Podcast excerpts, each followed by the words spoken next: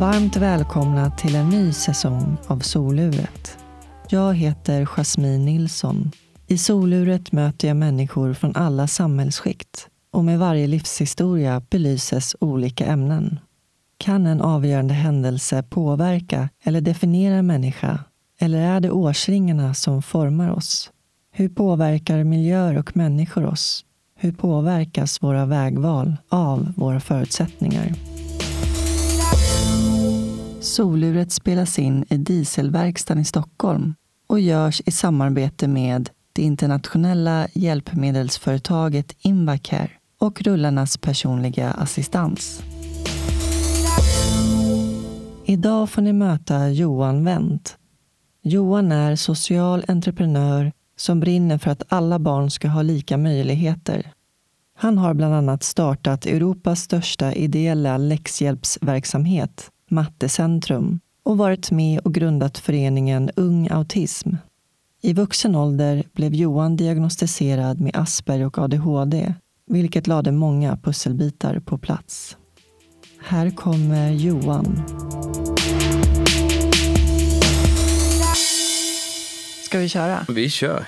Välkommen till soluret, Johan. Tack. Hur är läget? Ja, men det är bra. Det är bra. Det är lite mycket nu innan man ska försöka gå på någon form av ledighet. Men, eh, men det är bra. Jag är lycklig. Härligt. Hur har din morgon sett ut? Ja, jag sov, jag sov för länge i natt. Eh, jag har legat back på sömnkontot jättelänge. Och jag behövde verkligen sova i natt. Så jag sov lite längre än planerat. Och då vaknade jag och var stressad för att jag sovit för länge. Och eh, så har jag jobbat en massa och sen hastat mig hit. Eh, men samtidigt är jag väldigt tacksam över att kunna sova. Jag har eh, drabbats av en sömnstörning de senaste fem åren. Gått på ganska tunga sömntabletter för att kunna sova. Och det är nu först senaste halvåret som jag faktiskt kan sova av mig själv. Och det är så märkligt det här med sömn. När man kan sova så tar man för givet att man kan sova. Men så den dagen när du inte kan somna så blir det ju väldigt knasigt. Vad händer med dig då när du inte kan sova? Nej men alltså det är inte så att jag sover dåligt utan jag, när, det, när det inträffade så var jag vaken i tre dygn i rad. Och eh, där någonstans så började du närma dig gränsen för när du går in i en psykos. Så då fick jag sömntabletter utskrivet. Och sen har jag gått på det bara för att någonstans kunna hantera vardagen. Vad tror du att det beror på då? Vad är underliggande orsaken till det? Ehm, min dotter diagnostiserades eh, med autism i barndomen när hon var två. Och det var lite mer än fem år sedan. Och då hade jag väl eh, vetat egentligen sedan dag ett att någonting var annorlunda med henne jämfört med neurotypiska barn. Och och eh, det byggde upp en sån enorm stress i mig. Eh, samtidigt som samhället inte stöttade oss för fem öre. Så då mådde inte jag bra. Utan då medicinerade jag för att kunna fungera som pappa och även som, som ansvarig för hennes habilitering. Ja, det måste ha verkligen varit livsomvälvande. Ja. Vad, vad hade du för referenser till autism? Um, absolut ingenting. Alltså egentligen det som typ de flesta människorna i min generation har, typ att man har sett Rain Man. Och det är ju någonting som man får höra väldigt mycket när man berättar att eh, min dotter har autism. Ah, vilken är hennes speciella gåva? Det fungerar inte så, utan det är inte så att, att alla människor med autism är genier eller fantastiska på ett väldigt smalt område. Det, det är en bild som tyvärr jag tror skadar mer än gynnar gruppen. Eh, men det som är lite fascinerande, det är att jag i vuxen ålder själv har diagnostiserat med Aspergers. Så att jag har levt med autismen hela livet men inte vetat om det. Jag fick en vän som var psykolog och tredje gången som jag träffade henne så sa, frågade hon mig vilka diagnoser jag hade. Och så sa jag att jag, eh, inga som jag var medveten om, så sa hon, men vet du vad, du skulle nu få kunna må mycket bättre av att utreda dig. Eh, då gjorde jag det. Men, men hur kändes det att få det? Liksom, sådär? Eh, nej men hon sa det med kärlek och så länge alla människor har en gott budskap i det de uttrycker så, så tar jag det fint. Alltså, jag, jag blev diagnostiserad med Asperger och eh, med ADHD. Min, min Aspis är ganska mild. Min ADHD är kontrollerbar. Och jag kan också kanalisera det. Jag är väldigt duktig på att kanalisera min, båda de två grejerna på saker. Ehm, framförallt inom jobb. Där jag, om jag blir passionerad och bryr mig så blir det väldigt bra ofta. Och jag kan, jag kan göra väldigt mycket av det.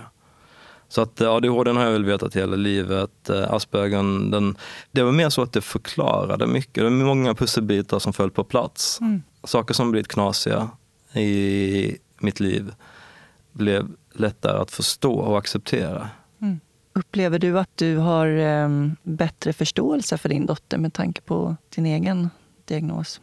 Nej, det tror jag inte. Utan jag har, innan jag diagnostiserades så hade jag full förståelse för henne och hennes behov. Och likväl nu. Men det jag däremot tror att jag blivit mycket bättre på, det är att innan jag fick barn, om jag såg något barn som betedde sig annorlunda, så kunde jag vara en av dem som, som stirrade eller skakade på huvudet. Eller i alla fall inom mig tänkte att, ja, vilket ouppfostrat barn. Mm. Och en av de saker som jag är tacksam över, det är ju att jag kommit till insikten att barn eh, gör ofta det bästa de kan. Och ibland kanske inte det räcker hela vägen. Men då har de ju gjort sitt bästa och då går det ju inte att fördöma det på något sätt. Jag kommer ihåg jag var på ett eh, lekland, jag har tvillingdöttrar, jag var på ett lekland med brudarna och då var det en pojke som betedde sig väldigt utåtagerande. Och jag satt och funderade på det, undrar, undrar vilka utmaningar han har i livet som gör att, att det här är det bästa han kan. Och bara ett par år tidigare så hade jag, var, hade jag skakat på huvudet och tänkt oj vilket jobbigt barn. Men jag, man får, jag har fått mycket mer förståelse för människors olikheter och det är jag tacksam över, det är en gåva. Mm. Du är ju social entreprenör, digitaliseringsnörd, superkommunikatör, författare och föreläsare. Ja, många stänger. Verkligen. Och eh, du har bland annat grundat Mattecentrum mm. och Kodcentrum Ja, alltså när vi kommer in på vad jag åstadkommit så ska man ju aldrig glömma att jag har haft en armé av volontärer som har ställt upp vecka ut och vecka in. Och det hade ju aldrig gått utan alla de människorna. Så människors godhet eh, och välvilja är ju det som har banat vägen för framgången. Så är det så lätt att det är en person som hamnar i centrum för att sätta ett ansikte på verksamheten. Men en ideell förening är ju alltid väldigt många människor, eller ofta väldigt många människor mm. som står bakom och kämpar för. Mm. Vilken av alla dina utmärkelser är du mest stolt över? Oj, det var en jättesvår fråga. Jag har inte... Ingen av dem har eh, betytt så jättemycket. Eh, men däremot, det låter jättecorny, men eh, när mina barn säger att jag är världens bästa pappa, eller till och med så här. Jag satt med budarna på tunnelbanan en gång och eh, de blev ju väldigt rastlösa. Och då satt jag och gav dem eh, mattetal. De var små, de var kanske fyra eller fem. Och så satt jag och utmanade dem lite, båda två. Och då var det en tjej som kom fram till mig när vi skulle gå av och sa, du verkar vara en väldigt bra pappa.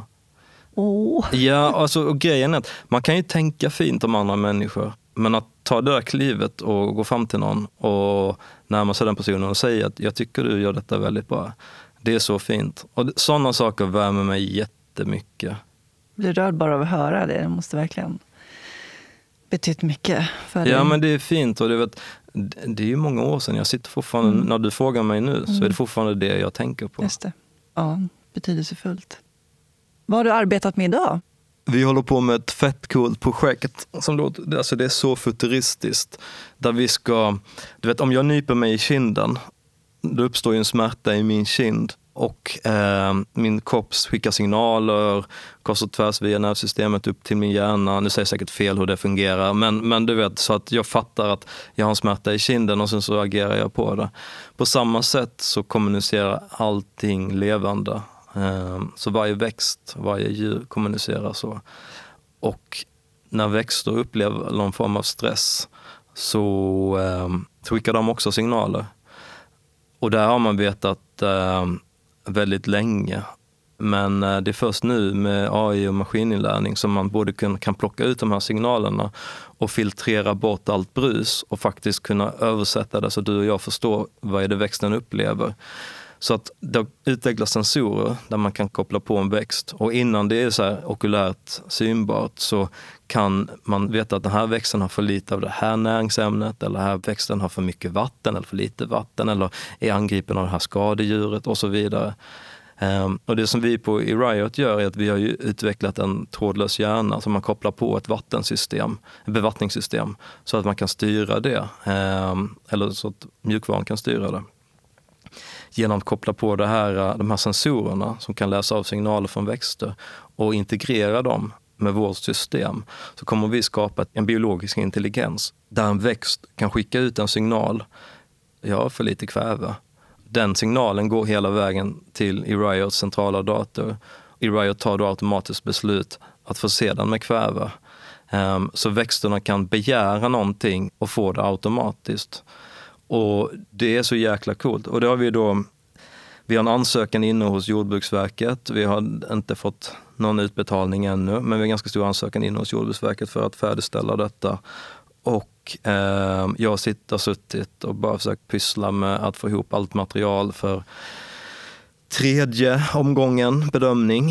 Eh, där eh, vi har väldigt mycket material som ska in nu. Problem, utmaningen ligger i att alla har gått på semester. Så det, det är svårt. Ja. Men det, det satte jag med i morse. Alltså det låter så intressant. Jag drar genast paralleller till mig själv som ju eh, lever med en förlamad kropp. Och jag kan ibland känna att jag skulle behöva någon så indikator som mm. säger, i och med att jag inte har känsel och liksom ja. inte har full blås och tarmfunktion och hela den här grejen. Alltså jag skulle behöva någon, någon sån extra hjärna som ja. liksom kan indikera och säga till mig nu, nu är det här som är fel, eller det här måste rättas till. Eller, ja. Ja, verkligen jag förstår vad du menar, jag förstår parallellen verkligen. Föredrar du grönsaker eller äter du kött? Jag har inte ätit kött på 20 år. Mm. Jag lägger inte så mycket värdering i det. Man får göra som man vill. Jag kan inte försvara köttindustrin. Jag har inget problem med att djur äter ett annat djur i teorin, utan det är snarare i praktiken hur det ser ut, hur djur odlas upp. Det vanligaste argumentet är ju, men jag tycker kött är gott. Ja. Det, jag vet inte vad jag ska säga på det. Det har aldrig varit det det handlar om. Jag tyckte också, jag tyck, som jag minns det så tyckte jag också kött var jättegott. Det är ingenting som jag försöker branda mig själv med utan det är bara så jag väljer att leva.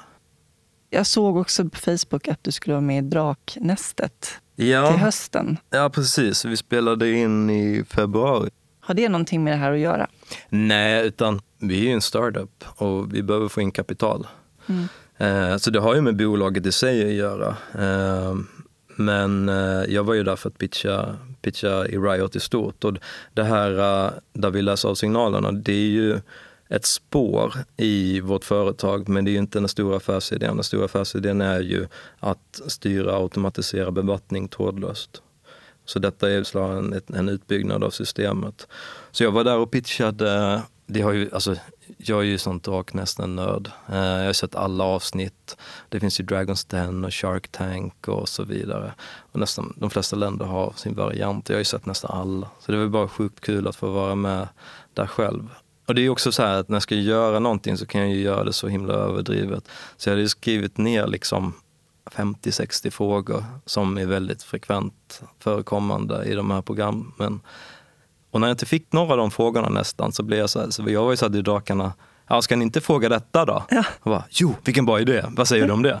Så att, ja, nej, det var jättekul att vara med. Ja, spännande. Får vi se hur det går för dig då? Ja, det får ni göra. Vart kommer du ifrån?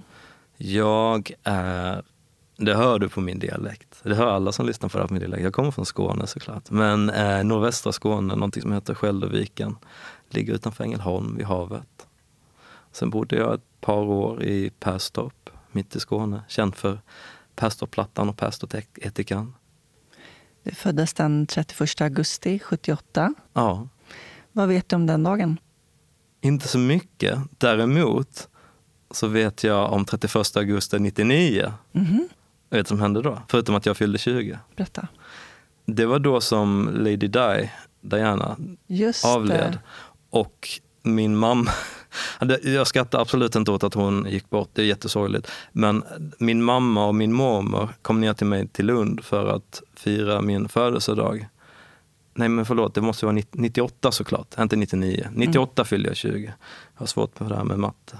Ehm, och då kom min mamma och min mormor ner och de satt bara framför tvn och grät under hela det här så kallade firandet.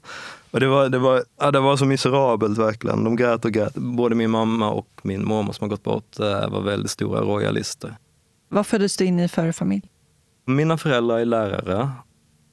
Pappa är gravt alkoholiserad. Har aldrig varit särskilt närvarande som förälder. Men mamma som fick ta fullständigt ansvar för vardagstjatet. Jag kommer inte ihåg, det var någon organisation som körde en kampanj för ett par år sedan, så här, hylla vardagstjatet.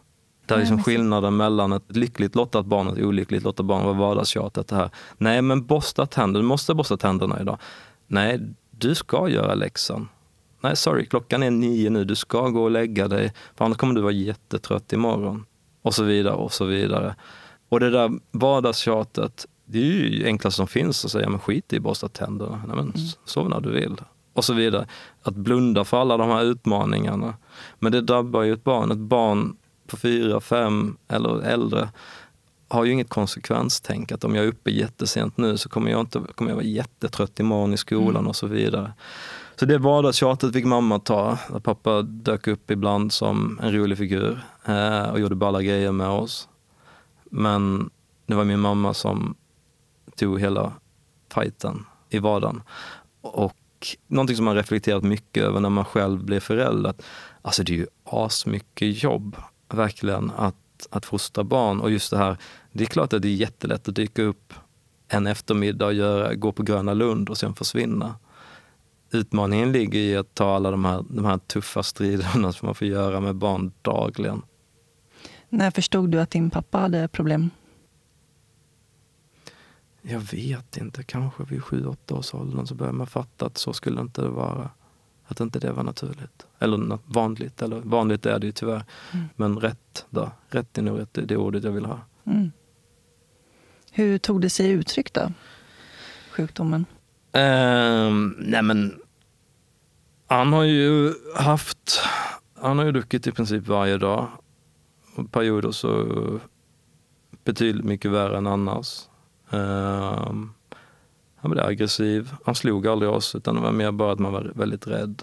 Och sen är det någonting också. Har du sett dina föräldrar fulla någon gång? Mm, ja, mm. Min pappa hade också problem med. Okay. okay. Ja, nej, men det, det är ju en skam också. Mm. Ens föräldrar ska ju vara liksom någonstans ens trygga punkt. Och den, barnet ska ju söka sig till föräldrarna när det är rädd. Men det, när barnet är rädd för sin förälder, då blir det ju väldigt svårt. Mm. Så han har ett gott hjärta, han har alltid velat väl. Eh, han har den här sjukdomen som tyvärr, tyvärr inte bara drabbat honom utan alla runt omkring honom. Mm. Um, men också så absurt att han levde ändå i en familj, de var sex syskon. Och hade det varit min syster som var alkis så hade jag fan släpat henne eller låst in henne i källaren och, tills hon hade slutat dricka. Men hans syskon har ju aldrig funnits där för honom. Utan istället har man bara vänt ryggen till och struntat i det. Eller till och med ignorerat det. Man, man låtsas som ingenting. Och det var ju någonting jag också fick lära mig om, att man skulle inte prata om det. Hur var det för dig? Alltså jag fick ju träffa min pappa, han bodde i Halmstad då. Eh, på höstlov och varannan julafton ah. och varannan födelsedag. På eh, somrarna var jag där lite längre. Mm. Men han bodde hos min farmor och farfar. Ja. Men um, han blev ju personlighetsförändrad när han drack. Han kunde komma hem uh, och vara en helt annan människa mitt på natten. Och, ja. Men um, då kom man ju till det att jag ville inte berätta det för mamma. För då visste jag om jag berättade det för henne, då får inte jag träffa pappa. Nej. Och samtidigt så ville jag ju träffa honom när han var sitt sanna jag. Ja. Och den fina människan som jag älskade. Liksom. Ja. Så jag berättade ju det aldrig för henne förrän i vuxen ålder. Men samtidigt är jag väldigt tacksam över att jag fick den tiden med honom. Ändå. Ja, det var ju ändå idag? min pappa. Liksom. Nej. Nej. Kunde du, liksom jag gjorde, att man ändå såg att det fanns två sidor? Ja, Ganska tidigt tycker jag ändå att man såg det, eller förstod skillnaden. ja, men det var ju också en fruktansvärd oro, till exempel när man kom hem från skolan och visste inte vilken sida det var man skulle träffa. Det tyckte jag var jättejobbigt. Och så var det några sekunder innan, innan man visste vad det var. Men det var, ja, det var, ja, jo absolut att det finns två sidor av en Mm. människa som dricker. Han, pappa har ju också haft perioder där han, han har ju försökt, han har ju kämpat med sitt missbruk. Han har ju försökt att låta bli. Nu på äldre dagar så har han blivit mycket bättre. Men det har ju tagit, vi har alla runt omkring tagit mycket stryk av det. Det har vi gjort.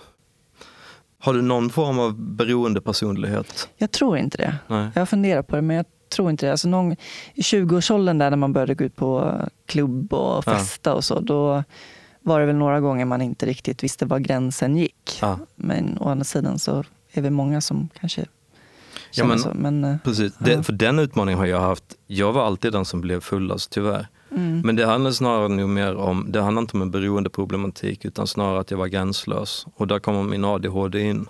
Jag har varit väldigt gränslös många gånger i livet där jag inte vetat att Nej, men nu räcker det. just det. Så att istället för att be om ett glas vatten fem i tre så liksom beställde jag en ny Mm. grogg. Det var mycket så, men, all, men sen så dagen efter så, jag är ju tacksam över det, jag blir så fruktansvärt jävla bakis. Alltså så av bibliska proportioner verkligen. Så jag har ju all, aldrig kunnat dricka två dagar i rad eller någonting sånt. Det har liksom inte min kropp klarat av. Eh, vilket jag är väldigt tacksam över. Idag blir det ju inte mycket av den varan. Men jag vet också att det ju, har varit min pappas största rädsla att jag eller min syster skulle få samma utmaningar. Men det har vi inte tack och lov. Jag tror för min pappa så har det nu handlat väldigt mycket om självmedicinering där han har dämpat ångest. För ångest är någonting som har gått, Mm. jag vet att farfar hade det. Jag har haft ångest hela mitt liv. Jag, jag går på antidepressiva eh, för att dämpa ångest. Och för mig är det jättebra. Men jag kan tänka mig att om inte det stödet hade funnits så hade nu alkoholen kunnat vara där, Precis. tyvärr. Ja, det är dessvärre vanligt att man självmedicinerar. Mm. Det gick ju bra för dig i skolan, har jag förstått det som. Tack vare din mamma som var där och pushade dig och Ja. såg till att du gjorde läxorna. Och... Jag hade inte haft höga betyg annars.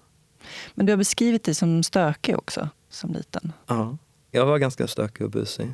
Min mamma släppte ju inte ut mig att leka innan jag hade liksom rabblat alla tyska glosor eller gjort läxan eller pluggat inför provet och så vidare. Så att hon, hon var ju nitisk mot, med det. Och det är jag ju tacksam över. Samtidigt så innebar det ju också att när jag, och så, och så har jag haft ganska lätt för att lära mig. Jag har ganska lätt för att lära mig det mesta. Och sen så allting som har med mat, matematik att göra har ju fallit sig ganska enkelt för mig. Vilket gjorde att ämnen som mekanik, fysik, kemi, matematik då såklart och så vidare har jag inte behövt plugga så mycket.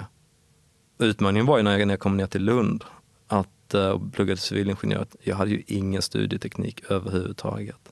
Så det var ju en av de första sakerna jag fick lära mig, liksom, hur fan man tar till sig kunskap. Men det var ganska bra för att jag, när jag flyttade ner till Lund så började jag hänga med personer som hade varit ganska ordentliga i skolan och som faktiskt visste hur man pluggade. Och det finns en bok, jag tror den heter Konsten att fejka arabiska. Det handlar om Aspergers, att människor som har Aspergers, de blir liksom experter på att imitera beteende. För att många gånger så vet man inte hur man förväntas bete sig. Vad är, liksom, vad är kutym i den här situationen? Hur ska man göra? Och så vidare. Och att fejka arabiska, det är omöjligt att fejka ett språk såklart. Men aspisar, vi kan det. Eh, Så att när jag flyttade ner till Lund så började jag titta väldigt mycket på hur de andra gjorde och hakade på och försökte göra likadant. Och lära mig mycket hur, hur man ska göra för att plugga. Det var ju väldigt mycket räknande på LTH och eh, det gick ju enkelt. Men det värsta var ju när man hade så små kurser där man ändå skulle läsa in en bok och i princip förväntas kunna den boken utan till och även kunna resonera kring innehållet i boken. Det var ju fruktansvärt. Att läsa tio sidor tog ju otroligt lång tid för mig för att jag kunde läsa varje bokstav, varje ord, men mina tankar var någon annanstans hela tiden.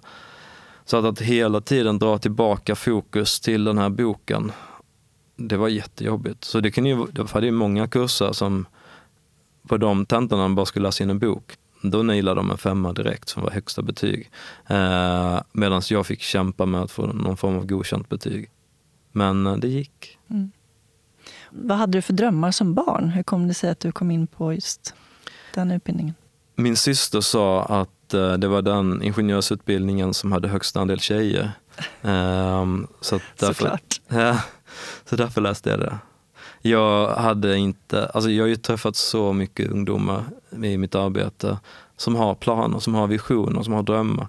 Jag hade inte det. Som tonåring så hade jag mest drömmar om att flytta hemifrån och vara trygg. Och bygga... Jag har alltid drömt om att ha barn. När jag träffade tjejernas mamma, vi träffades 99, då sa jag det, att snart vill jag ha barn. Hon bara skakade på huvudet och sa, men chilla lite, vi är 20. Men uh, ja, jag hade inga planer, drömmar om att vad jag ville jobba med eller vad jag, vad jag ville bli när jag blev stor. Eller något sånt. Men hur kommer det sig då, att du så tidigt kände att du ville ha barn? Det kan nog ha att göra med att jag ville göra rätt själv. Att jag ville kanske ge någon det som inte jag ansåg att jag fick. Gör det idag, känner du? Ja, det gör jag. Jo, men det gör jag. jag Sen är det klart att man, det finns alltid saker som man skulle kunna göra bättre. Man skulle kunna ha mer ork, mer energi, mer kreativitet, mer lust och så vidare. Men jo, men jag känner att jag är en bra förälder. Det gör jag. Det är någonting jag är jättestolt över och glad över. Mm. Men sen eh, väl där i Lund, när jag pluggade, så kommer en grannflicka förbi och knackar på dörren. Ja, precis. Och det, det var så att det fanns en familj, en jättefin familj, som hade massvis med barn de var ju typ det här huset. Alltså den familjen, deras själ var ju det här huset. Så där var vi ofta på middag och hängde och vi hade brukat filmkvällar med det. Och en dag så knackade en av döttrarna på dörren och sa att hon skulle ha prov i matte om ett par dagar. Och eh, frågade om jag kunde hjälpa henne. Så vi satt ner i köket och vi pluggade matte tillsammans. Jag mådde så bra av det. Jag tyckte det var jättehärligt att få hjälpa henne. Detta var också en period när jag kanske inte mådde jättebra. Och då kände, gjorde det att jag kände mig värdefull och uppskattad och behövd. Hon, Varför mådde du inte bra? För att studierna började lida mot sitt slut. Jag skulle ta vägen någonstans och jag var inte alls pepp på att börja jobba eller börja bli vuxen eller börja ta ansvar. Och eh, många, det som många av mina, de runt omkring mig hade längtat efter att få ta examen och komma ut i arbetslivet. Det kändes inte allt ballt allt för mig. Ehm, det var det och jag började ifrågasätta vad jag skulle göra och vad mitt liv skulle ta vägen. Det var mycket, många tankar. Jag, det var innan jag började ta antidepressiva så att jag kunde gå in i ganska mörka, mörka stunder. Ehm, men eh, ja, det gav mig väldigt mycket glädje att få hjälpa till. Så, sen började hon komma mer eller mindre regelbundet, ta med sig lite syskon eller kompisar och så pluggar jag matte med dem. Det låter som att hon blev din räddning på många sätt. Ja, nej men det var jättefint för mig att få hjälpa till det. Det var absolut en, eh, en milstolpe i mitt liv att få göra det. Nu tar vi en kort paus och ringer upp min samarbetspartner Invacare och pratar med VD Thomas Müller Hej Jasmin. Hej Thomas. Hur är läget? Läget är fortfarande bra. Härligt att höra. Sommaren har också varit väldigt bra. Hur har du haft det? Jag har haft det bra, påtat med blommor och läst lite böcker. Så det har varit jätteskönt. Ja, det är ungefär som för mig fast jag Böcker har jag läst, påtat med blommor har jag inte gjort. Jag har nog mer stått vid grillen och uh, sett till att barn och barnbarn har fått uh, både lunch och middag här under sommaren. Jag förstår. Hur känns det nu så här inför starten nu här med Invacare och hösten? Det är lite spännande måste jag säga, Jasmin. För vi har en plan och jag har en önskan om hur hösten ska komma att se ut. Och jag vet att det är fler än jag som har den önskan. Jag lämnade precis eh, tidigare idag ett möte med regionen Västerbotten uppe i Umeå. Där har vi kunder som är väldigt intresserade av att vi får till vår mässa. Det ska vara 12-13 oktober och vi har redan fått 100 anmälningar. Det är fantastiskt mycket så långt innan mässan så det finns ett stort sug på att eh, mötas fysiskt. Naturligtvis under smittsäkra former. Så min önskan är att den mässan verkligen går av stapeln på ett bra sätt.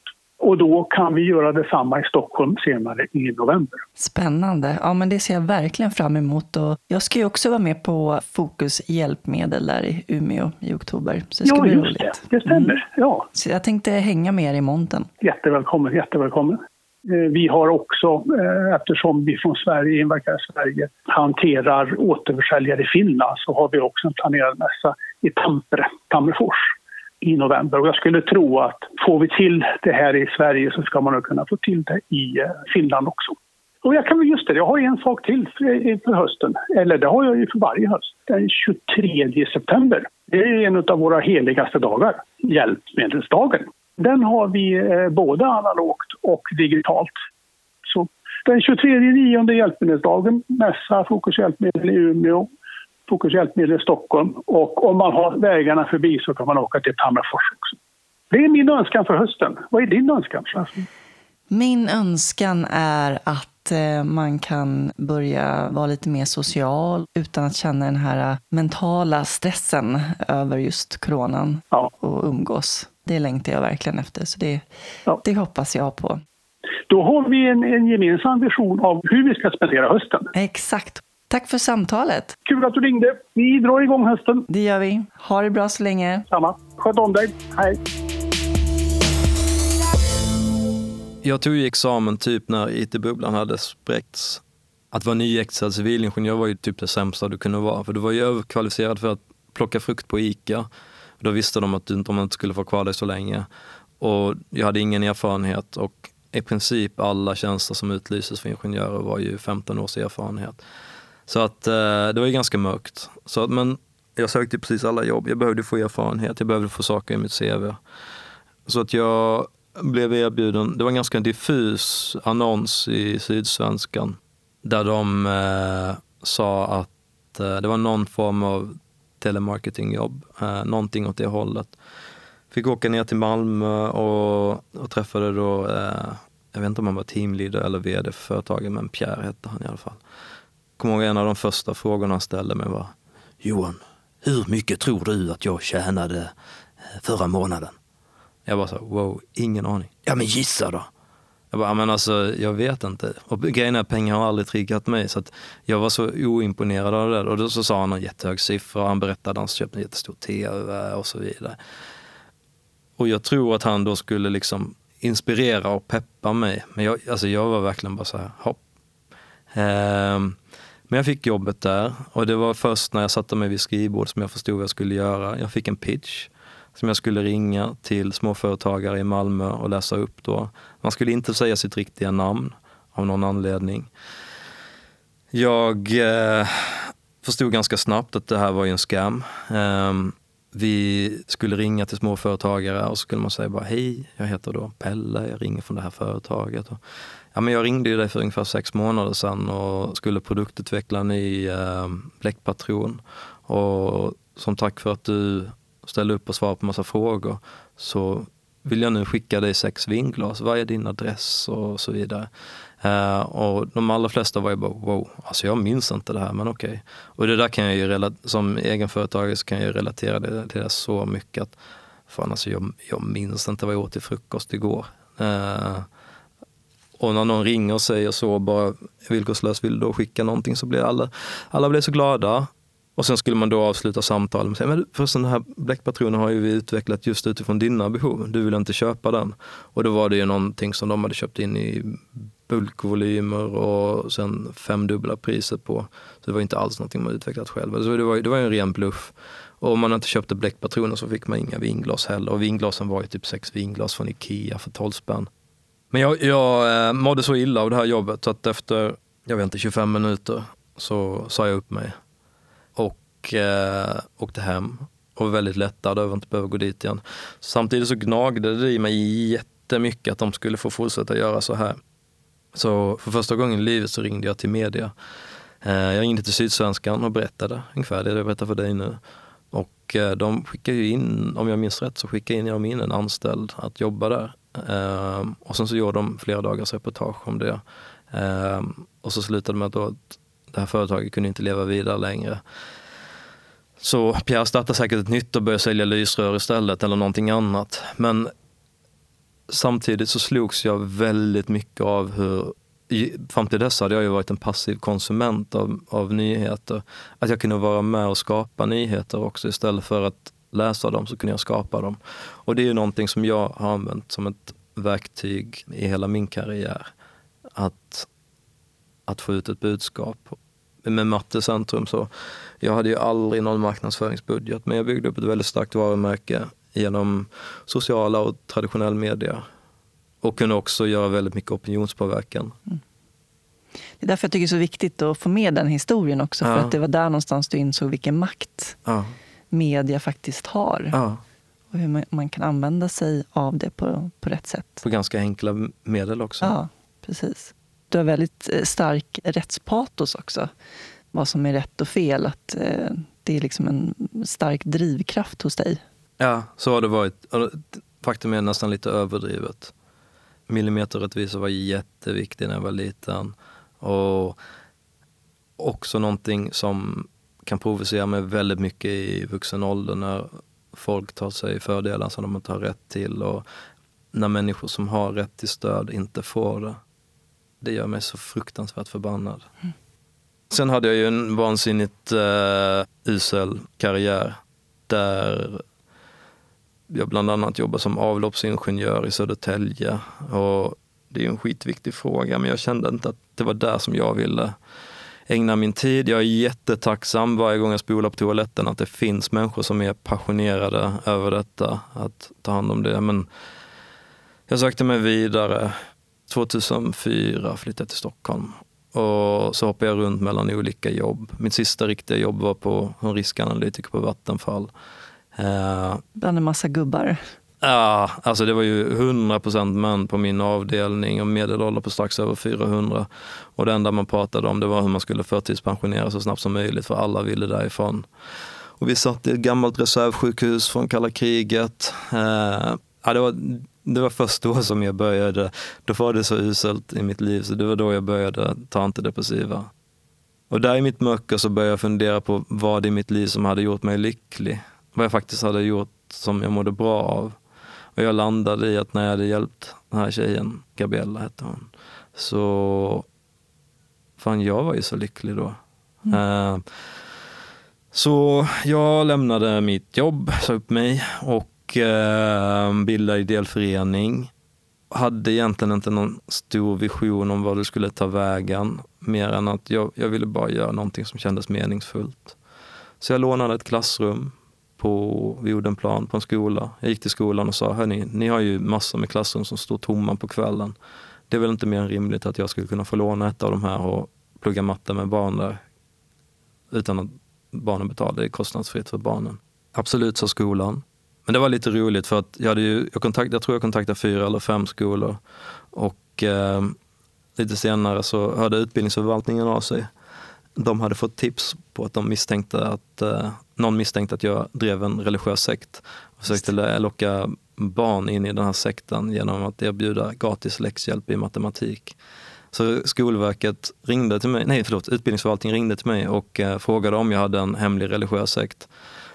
Och då var ju det uppenbara svaret att om jag hade, faktiskt hade en hemlig religiös sekt så kan jag ju verkligen inte avslöja det, för då är det inte hemlig längre. Nej, så vi landade i något slags samförstånd att jag troligen inte hade en religiös sekt. Tydligen var det inte helt omotiverat heller. Nej, det hade förekommit. Ja. Det hade faktiskt förekommit. Det visste inte jag då. Jag tyckte Nej. det var helt vansinnigt. Ja. Men, men de hade säkert jättegoda grunder till det samtalet. Men eh, Mattecentrum växte och blev stort och ja. du fick hjälp av volontärer som engagerade sig. Ja, det, gick, eh, det var verkligen en framgångssaga. Det började i ett klassrum, jag och några ungar. Plötsligt så räckte inte jag till i det klassrummet. Så då rekryterade jag lite volontärer och folk började höra av sig och ville vara med. Plötsligt behövdes jag inte längre de fyra kvällarna i veckan som vi var där. Eh, då åkte jag ut till Tensta, lånade klassrum där, fixade volontärer dit, åkte till Gullmarsplan, eh, spred över Stockholm, åkte till Uppsala, lånade klassrum, fixade volontärer och elever till Umeå, till Malmö, till Göteborg och så vidare. Så spred över landet. Det är ganska äh, snabbt gjorde inte, jag jobbar ju med det i sju år, dag och natt verkligen. Men eh, det växer ju på väldigt mycket, vi dubblar ju verksamheten varje år nästan. Jag har ju alltid varit så här, väldigt tävlingsinriktad. Och det var ju många människor som sa till mig att det inte här skulle fungera. Jag släppte en bok 2014 som hette Den dummaste jävla idén jag någonsin har hört. Och det kommer ifrån att eh, när jag då startade Mattecentrum så förstod jag att jag behövde få intäkter till verksamheten. Då tänkte jag att vilka det som tjänar, det är ju som, det är näringslivet som i förlängningen tjänar på att vi har en befolkning som har rätt kompetens. Så att jag gjorde en lista på tusen företag som jag ringde från A till Ö och pitchade Mattecentrum. Och när jag kom till S så var det en gubbe, en farbror som svarade och när jag berättade vad jag skulle göra då blev han ju väldigt upprörd för han menade att företaget redan betalade skatt och nu skulle de dessutom donera pengar för att jag skulle göra det som samhället har misslyckats med eh, i skolan.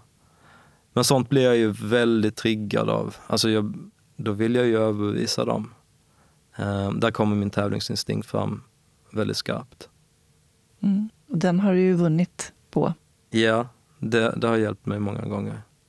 Och hjälpt mig, i, kanske i lite mer sociala relationer och så vidare. Ja. Mm. Men du vet hur du ska få din vilja igenom? Ja, ja, verkligen. Jag är jättebra på att få min vilja igenom. Det, det är en av de saker som jag brukar lyfta som en av mina styrkor och okay. svagheter. Många av de här barnen har jag ju, som är vuxna idag, alltså shit, de är ju, några av dem är ju runt 30 liksom. Så de är absolut inte bara de är vuxna människor idag. Uh, men jag har ju dem på sociala medier och ser deras framgångar. Och det blir jag ganska varm i hjärtat över att se. Så att uh, det har varit ett roligt äventyr där jag har lärt mig jättemycket. Och tillsammans med andra så har jag haft möjligheten att göra gott och hjälpa människor. Och det har varit fint. Vilken var den svåraste utmaningen? Att tro på mig själv. Att tro på att jag kunde också. Svenska samhället och min familj och miljön runt omkring mig fostrade mig till en arbetstagare där man i princip skulle stå med mössan i handen vid fabriksgrindarna och be om ett jobb. Att jag kunde inte bara eh, försörja mig själv utan till och med ge arbetstillfällen till andra. Det var ingenting som samhället fostrade mig till. Så jag har jättemånga gånger tvivlat på mig själv och där jag har legat sömnlös och funderat på vad fan jag håller på med och varför jag gör det. Men så kommer en ny dag och solen går upp igen. Och det som fick mig med Mattecentrum att orka fortsätta kämpa. Det var ju framförallt de, dels de som eh, sa att det inte skulle gå, men framförallt också att träffa barnen som var jättetacksamma och uppskattade stödet. Jag minns så väl ett samtal från Eskilstuna. Då var det en volontär som ringde från Eskilstuna och berättade att en lärare hade stormat in här på kvällen eh, i klassrummet och varit fly förbannad på några unga. För de hade tydligen skolkat från hans mattelektion men kommit till vår räknestuga och pluggat matte och då skällde han ut dem. Men någonstans så skulle man ju börja fundera på vad var hans ansvar i detta? För de här barnen, de hade ju uppenbarligen hade de ju förstått att man behöver lära sig det här. Vi behöver kunna det och vi behöver lägga ner tid på det. Så de kom ju på kvällen frivilligt till oss men valde att inte gå på hans lektion. Mm. Och låg då utmaningen i barnen eller i, hos honom? Det, det. det, var ju ett perspektiv som den personen inte funderat på. Men där hade vi, det var ju också så himla bra kvitto. Jag var ju jättenoga med att aldrig försöka konkurrera med Svenska skolan eller att måla upp Svenska skolan som misslyckad. Um, mattelärare var ju vår bästa marknadsföringskanal. Och jag minns det var en, en lärare på Franska skolan som hette Dagny. Dagny, Dagny. Eh, någon gång så kom det typ 25 barn mer än planerat till en räknestuga. Så jag fick ju ringa in massor med extra volontärer. Jag bara, vad hände detta? Ja men vår, vår mattelärare blev så förbannad på oss. Hon sa, nu går ni allihopa till Mattecentrum idag. Och det var ju just det som var så viktigt, att vi hade förtroende från skolvärlden. För att ska man jobba inom någon form av kunskapsinlärning så är det väldigt viktigt att man som organisation har förtroende från skolan. Så det jobbar jag väldigt hårt på att få. Mm. Aldrig försöka trampa några lärare på tårna utan alltid lyfta och hylla lärare. Mm. Lärarna är ju avgörande för hur man tar till sig kunskap. Mm. På vägen hit så lyssnade jag på en annan podd som heter, får jag säga det? Ja. Historiepodden. Eh, en av dem som jag lyssnar på slaviskt. Nördar ner mig i alla sådana här populärhistoria och jag är verkligen historienörd. Men under hela skoltiden så avskydde jag historielektionerna. Jag tyckte det var aptråkigt. Och idag, så du vet, jag, jag åkte till Jerusalem och Betlehem mm. eh, väldigt mycket för att eh, besöka de historiska, jag är även intresserad av religion, men jag, för att besöka de historiska platserna. Eh, för vare sig man tror liksom att Jesus var Guds son eller inte, så är det en, en uh, historisk person som har funnits. Och att gå på ringmuren runt Jerusalem och tänka på alla sådana här alla slag som har utspelats på dem och så vidare. Det, det, det verkligen så här, sådana saker ger mig gåshud. Men det var ju ett intresse och en glöd som skolan tyvärr lyckades fullständigt släcka det intresset under den tiden. Och sen har jag fått plocka upp det själv. Mm. Det är möjligt att jag inte var mottaglig för det heller, det finns Nej. ju den möjligheten också. Men jag har alltid funderat på varför tyckte jag inte det var kul då, men så fruktansvärt intressant nu. Ja. 2016 bildade du föreningen Unga Autism. Ja, det gjorde jag. Och nu låter jag lite vag på rösten. Den som var hjärtat bakom det var en tjej som heter Johanna.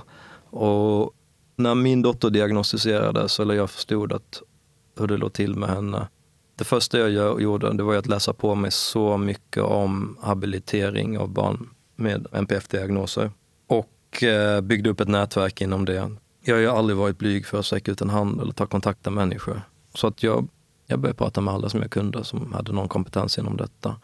Och Johanna var väldigt duktig, är väldigt duktig på att jobba med barn med de här utmaningarna. Hon är fantastiskt duktig. Framförallt så har hon ju ett engagemang bakom det. Då blir man ju ofta duktig på det man gör. Och vi började prata om att, för att eh, i och med att vi inte fick något stöd från samhället så, och det, jag hade ekonomisk möjlighet att kunna ge det till min, min dotter. Jag, jag lämnade mattecentrum och kodcentrum och allting det när jag förstod hur det låg till med min dotter. Och istället så försörjde jag mig på lite styrelseuppdrag, föreläsningar, jag släppte böcker och så vidare. Men jag hade ju fortfarande väldigt mycket tid över till min dotter. Men problemet ligger i alla de människor som inte har de möjligheterna. Föräldrar som kanske själva är nyanlända eller föräldrar som själva har NPF-diagnoser och inte har möjlighet att ta till sig kunskapen. Eller människor som inte har den ekonomiska situationen och så vidare. och så vidare. Och hur oförsvarligt det är att vi lever i ett land som har världens högsta skatter men vi kan inte ta hand om de mest utsatta i samhället barn som är födda in i en värld, en värld som inte är beredd och anpassad efter dem. Att vi inte kan hjälpa de barnen, det är ett sånt samhälle är inte jag beredd att leva i. Um, utan att försöka göra någonting åt det i alla fall. Så jag hjälpte Johanna att uh, bilda föreningen. Jag försökte hjälpa till med att dra in pengar, bygga lite varumärken och så vidare. Men det var hon som var hjärtat, hjärnan och själen i föreningen. Det finns något som heter Autismcenter för småbarn mm. här i Stockholm. När vi kom in där, då blev listade, jag tänkte ja men fan vad skönt, nu får vi stöd. Det enda vi erbjöds, det var att jag skulle få gå i kristerapi för att hantera mina känslor kring detta. Och mina känslor kring detta var ju relaterade till att min dotter inte fick något stöd. Just det. Jag har aldrig, att sätta ett plåster på ett infekterat sår, det är helt vansinnigt. Man måste ju läka det från, från roten. Och hur jag mådde var helt irrelevant i det stora sammanhanget. Det viktiga var ju att min dotter fick habilitering och det var ju när det började gå bra för min dotter som jag började må bra också. Men tillbaka till Unga Autism. I början så gav Johanna jättemycket då habilitering till barn. Nu har hon börjat jobba mer mot föräldrar och coacha föräldrar, driva föräldragrupper för att eh, stötta dem i hur de kan jobba med sina barn. Mm. Varför tror du att det är en sån oförståelse i samhället när det gäller barn med, eller människor överhuvudtaget med NPF? Men om man har en funktionsvariation eller funktionsnedsättning, vilket ord föredrar du? Funktionsnedsättning. Ja. Det är någonting vi kan prata mer om ja. sen. Men för att jag är lite så här, för vissa människor så är det en funktionsnedsättning. Mm. Min Aspis och ADHD, om jag bara får rätt sätt att kanalisera det på så är det en styrka. Eh, I andra sammanhang, om, om inte jag får rätt förutsättningar så kan det bli en svaghet också. och en funktionsnedsättning. Så att därför så brukar jag föredra ordet funktionsvariation. Samhället är ju funktionshindrat. Ja, definitivt. Eh, men eh, i och med att rent konkret så har jag ju nedsatt funktion ja. i armar och ben. Funktionsvariation är ju inte riktigt, det är inte synonymt. Det beskriver inte det. Med nej. funktionsnedsättning. Så att, och det är det, man slarvar ju lite med begreppen. Ja. Och så, man börjar använda det inom näringslivet och liksom, ja. utan att veta vad man vad egentligen... Det innebär, nej, precis. Men för människor som har för du är ju rullstolsburen. Mm. Ehm, och för människor som är diagnostiserade med NPF, som står för neuropsykiatrisk funktionsvariation eller nedsättning, eller vilket ord man nu väljer att översätta det som, så syns det inte. Precis. Och jag har haft så många människor som stirrar. Det finns en förening som heter Sluta stirra och det är av en anledning. Tragiskt att det ska behöva finnas. Ja men alltså du vet inte hur många gånger som jag har gått fram, och det är framförallt, det där måste jag vara hård och säga, det är framförallt kvinnor som bara sitter och stirrar och skakar på huvudet. Alltså så många gånger som jag har fått gå fram och säga, vad fan glor du på? Och du vet, för det, det, jag, när jag blir arg så bara, blodet bara rusar till huvudet och jag exploderar. Om de människorna i den situationen istället hade fått sitta och stirra och skaka på huvudet och kom fram och frågade, finns det någonting jag kan göra för dig nu för att göra din situation bättre? Då hade jag ju börjat gråta av lycka. Men istället så, så får man liksom baksidan av samhället på sig. Och det är, det är väldigt lätt hänt för att detta är, NPF är en utmaning som inte syns. Det står liksom inte skrivet någonstans på en att man har de utmaningarna. Mm. Och då blir det ju svårare hur man ska förhålla sig. Ja. Hur har du förhållit dig till det då? Nej, men vetskapen om att vissa situationer kan bli lite knasiga för mig eller eh, att jag har varit annorlunda, den har ju alltid funnits där. Men eh, det är nu någonting som jag bara accepterat att det är så. Jag, omgett mig, jag omger mig med människor som accepterar mig för den som jag är. Um, jag försöker att inte anpassa mig allt för mycket längre utan att jag är som jag är och de som tycker om det, de gör det. Så finns det en del som inte tycker att det duger och det är helt okej. Okay. Det är fine. Mm. Alltså om man tar autismspektrat så är det så otroligt brett för hur det påverkar en människa. Men vi allihopa, inklusive jag, måste vara ödmjuka och vara försiktiga med att döma andra, fundera istället för att tycker att någons beteende är fel så måste vi fundera på varför, undrar varför det är så här. Och vad kan jag göra för att situationen ska bli bättre? En sak som jag tycker är viktig i hela uppfostran, det är att mina barn ska vara fysiskt aktiva och idrotta mycket. Eh, och de har ju gått på gympa då. Och då var det någon pappa som kom dit och sa att eh, hans dotter klarar inte höga ljud, så att, för de hade mycket musik på under träningen. Och då tycker inte jag att det är någon stor grej att vi då stänger av musiken. Då blir det samtal, jaha, ska din dotter vara med då eller inte? Då är det inte, alltså det är ju inget, det är ingen utmaning för mina döttrar att de inte får lyssna liksom på smurfhits under tiden som de gör gympa. Det kan de fan leva med. Liksom. Det, det, det är ingen grej. Utan att vi hela tiden alla får vara... Samhället är inte anpassat för människor med avvikande utmaningar. Men vi kan ju hjälpas åt att försöka göra små anpassningar för att livet ska bli lite lättare för alla andra. Mm. Vad innebär det för dig att vara människa? Du skrev ju den här frågan till mig i förväg. Jag, eh, jag har funderat på det. Och det är att vara människa, det innebär... Det beror ju så mycket på vart du föds in. Jag föddes in under väldigt privilegierade omständigheter i Sverige. Föräldrar som var akademiker och som värdesatte utbildning.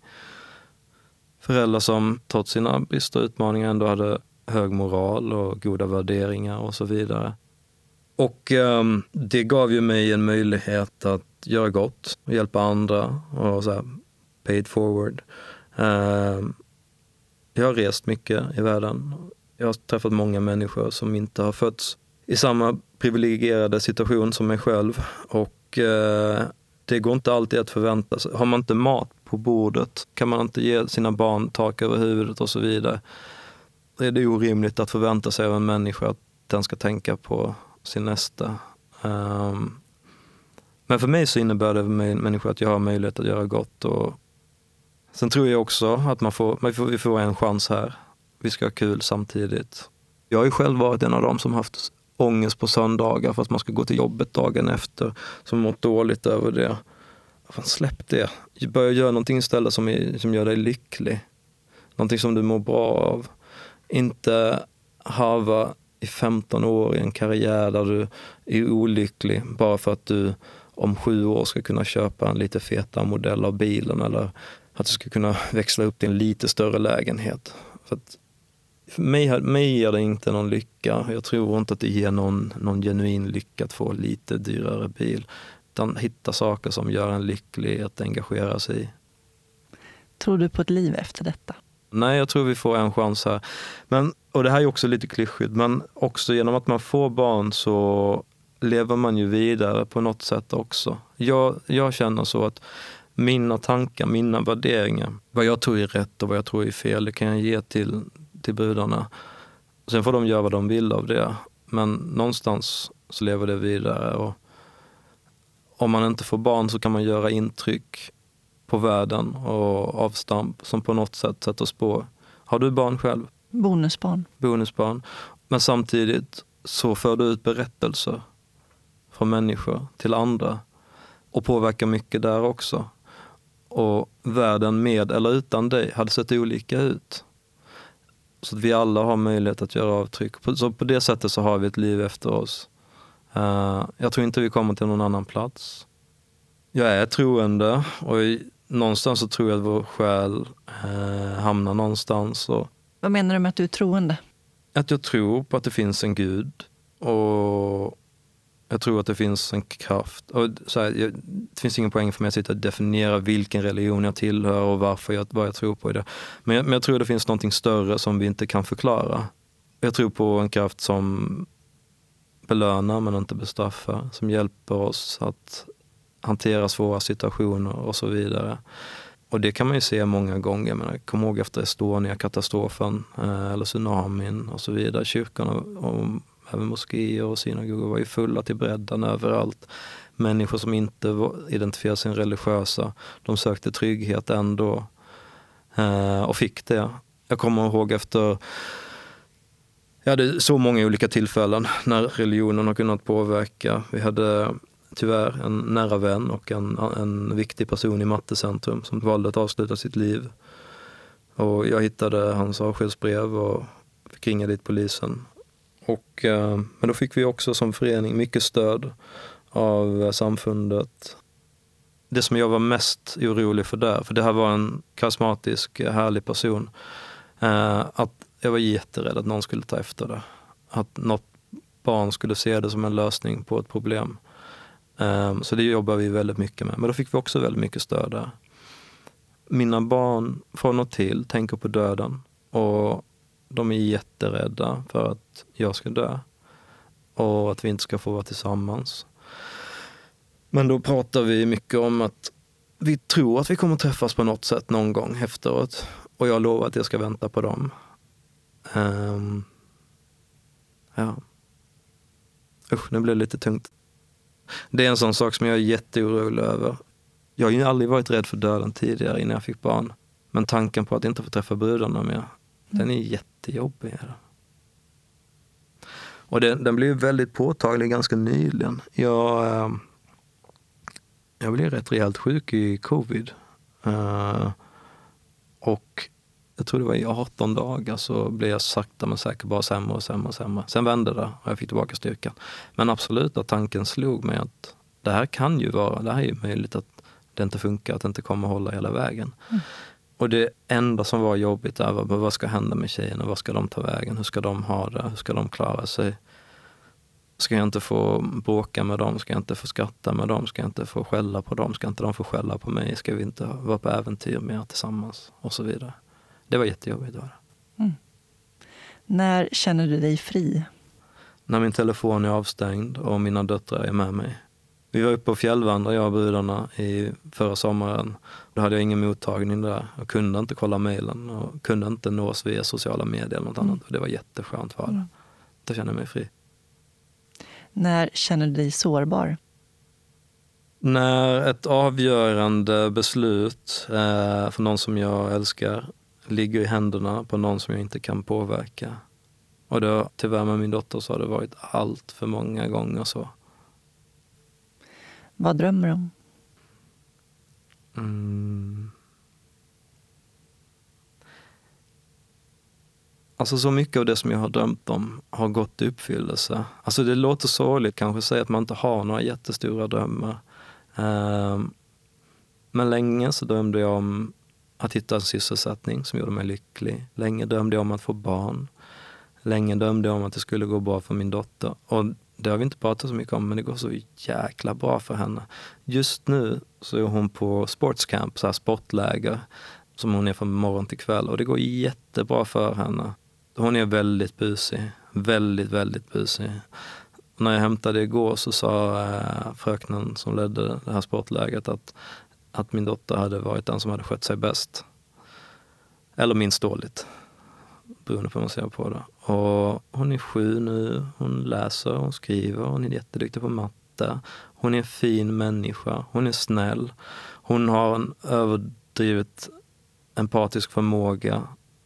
Hon värnar eh, bebisar som är ledsna.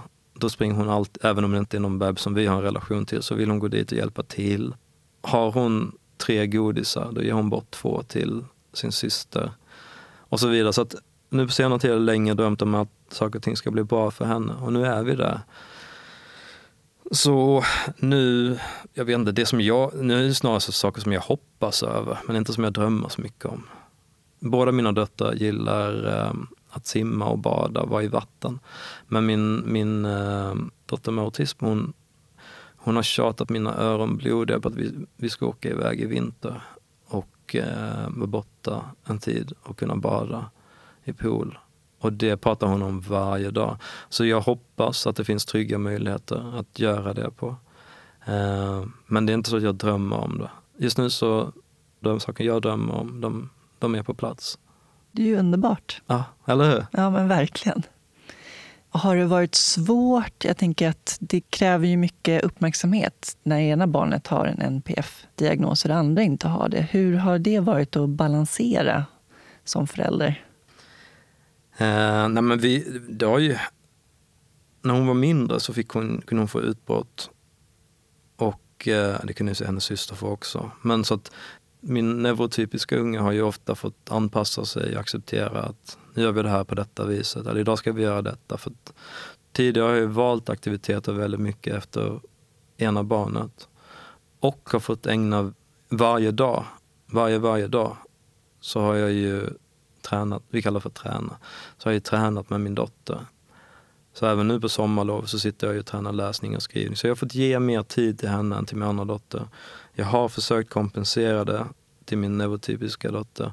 Inte för att hon har bett om det, utan för mitt dåliga samvete eh, skull främst. Så att jag försöker kompensera genom att hon och jag har tagit lite så här pappa-dotter-dagar att om du plöjer igenom mitt Instagramflöde så ser du liksom hur jag är och tränar eh, thaiboxning med min dot ena dotter. Hur jag och min ena dotter är på Bounce, trampolinpark. Vi bestämde att vi skulle ha en dag från morgon till kväll där det bara skulle vara hon och jag. Och då hade jag en föreläsning, eller nej, ett panelsamtal inplanerat. Och då var hon väl tre och ett halvt kanske. Så att om man kollar på Instagram så ser man eh, en bild på när jag sitter på scen och pratar och har henne i knät. Eh, för att hon tyckte det var för läskigt att sitta i publiken. Hon ville hellre sitta på scen. Så att det, jag har försökt att göra det. Men idag så fungerar allting så pass bra att vi behöver inte göra några särskilda anpassningar eller tänka på vissa grejer. Nästan allting går väldigt bra att göra idag. Skönt att höra. Ja. Jag har några antingen eller-frågor också. Shoot. Kaffe eller te? Te. Stad eller landsbygd? Eh, jag väljer att bo i staden men desto äldre jag blir så blir jag, uppskattar jag landsbygden mer och mer. Jag tror det handlar mycket om att när jag var 14 så flyttade vi mot min vilja ut i skogen där jag inte hade några vänner och kände mig ofrivilligt isolerad. Eh, så att jag passar nog på den, eller säger mittemellan, det fega svaret. Bok eller film? Film. Och det här vet vi nog redan, kött eller grönsaker? Ja, men grönsaker. Mm. planering eller spontanitet? Mm. Jag vill ju vara en äventyrslusten människa och äventyr kan man inte planera utan de ska bara hända. Uh, så jag, försöker, jag är, och jag är ju väldigt spontan. Samtidigt så för att, så behö, för att jag ska må bra så behöver jag struktur och planering i mitt liv. Uh, men jag vill, vara, jag, vill, jag vill ju vara en ball person så jag säger uh, spontanitet. Se eller höra? Se. Lyssna eller prata? Prata. Tack så jättemycket Johan för att du delade med dig av ditt liv. Tack för ett jättehärligt samtal. Vad, vad fint det var att du frågade om jag ville vara med. För mer information om Johan och hans föreläsningar kan ni gå in på johanwendt.se och ni kan följa honom på sociala medier. Tack till min huvudsamarbetspartner Invacare för mer information om Invacare och deras produkter kan ni gå in på invacare.se. Och tack till min samarbetspartner Rullarnas personliga assistans. Rullarnas vision är att man ska kunna leva ett så oberoende liv som möjligt, trots sin funktionsnedsättning. Mer information finns på rullarnas.se och ni kan följa dem på Instagram. Jag har själv Rullarnas som assistansanordnare och kan rekommendera dem varmt. Ni kan även höra deras VD, Marcus Jardler, berätta om sin livshistoria i soluret. I nästa avsnitt får ni möta Miranda Ebrahimi. Miranda föddes i Iran och växte upp i en hederskontext där hon som flicka tvingades bära slöja och förhålla sig till strikta regler om hur en flicka bör bete sig. När hon var 13 år överhörde hon en konversation om bortgifte och det visade sig gälla Miranda. Hon blev bortgift som 13-åring med en vuxen släkting. Tack så mycket för att ni lyssnade och ta hand om varandra där ute. Puss och kram, hej då!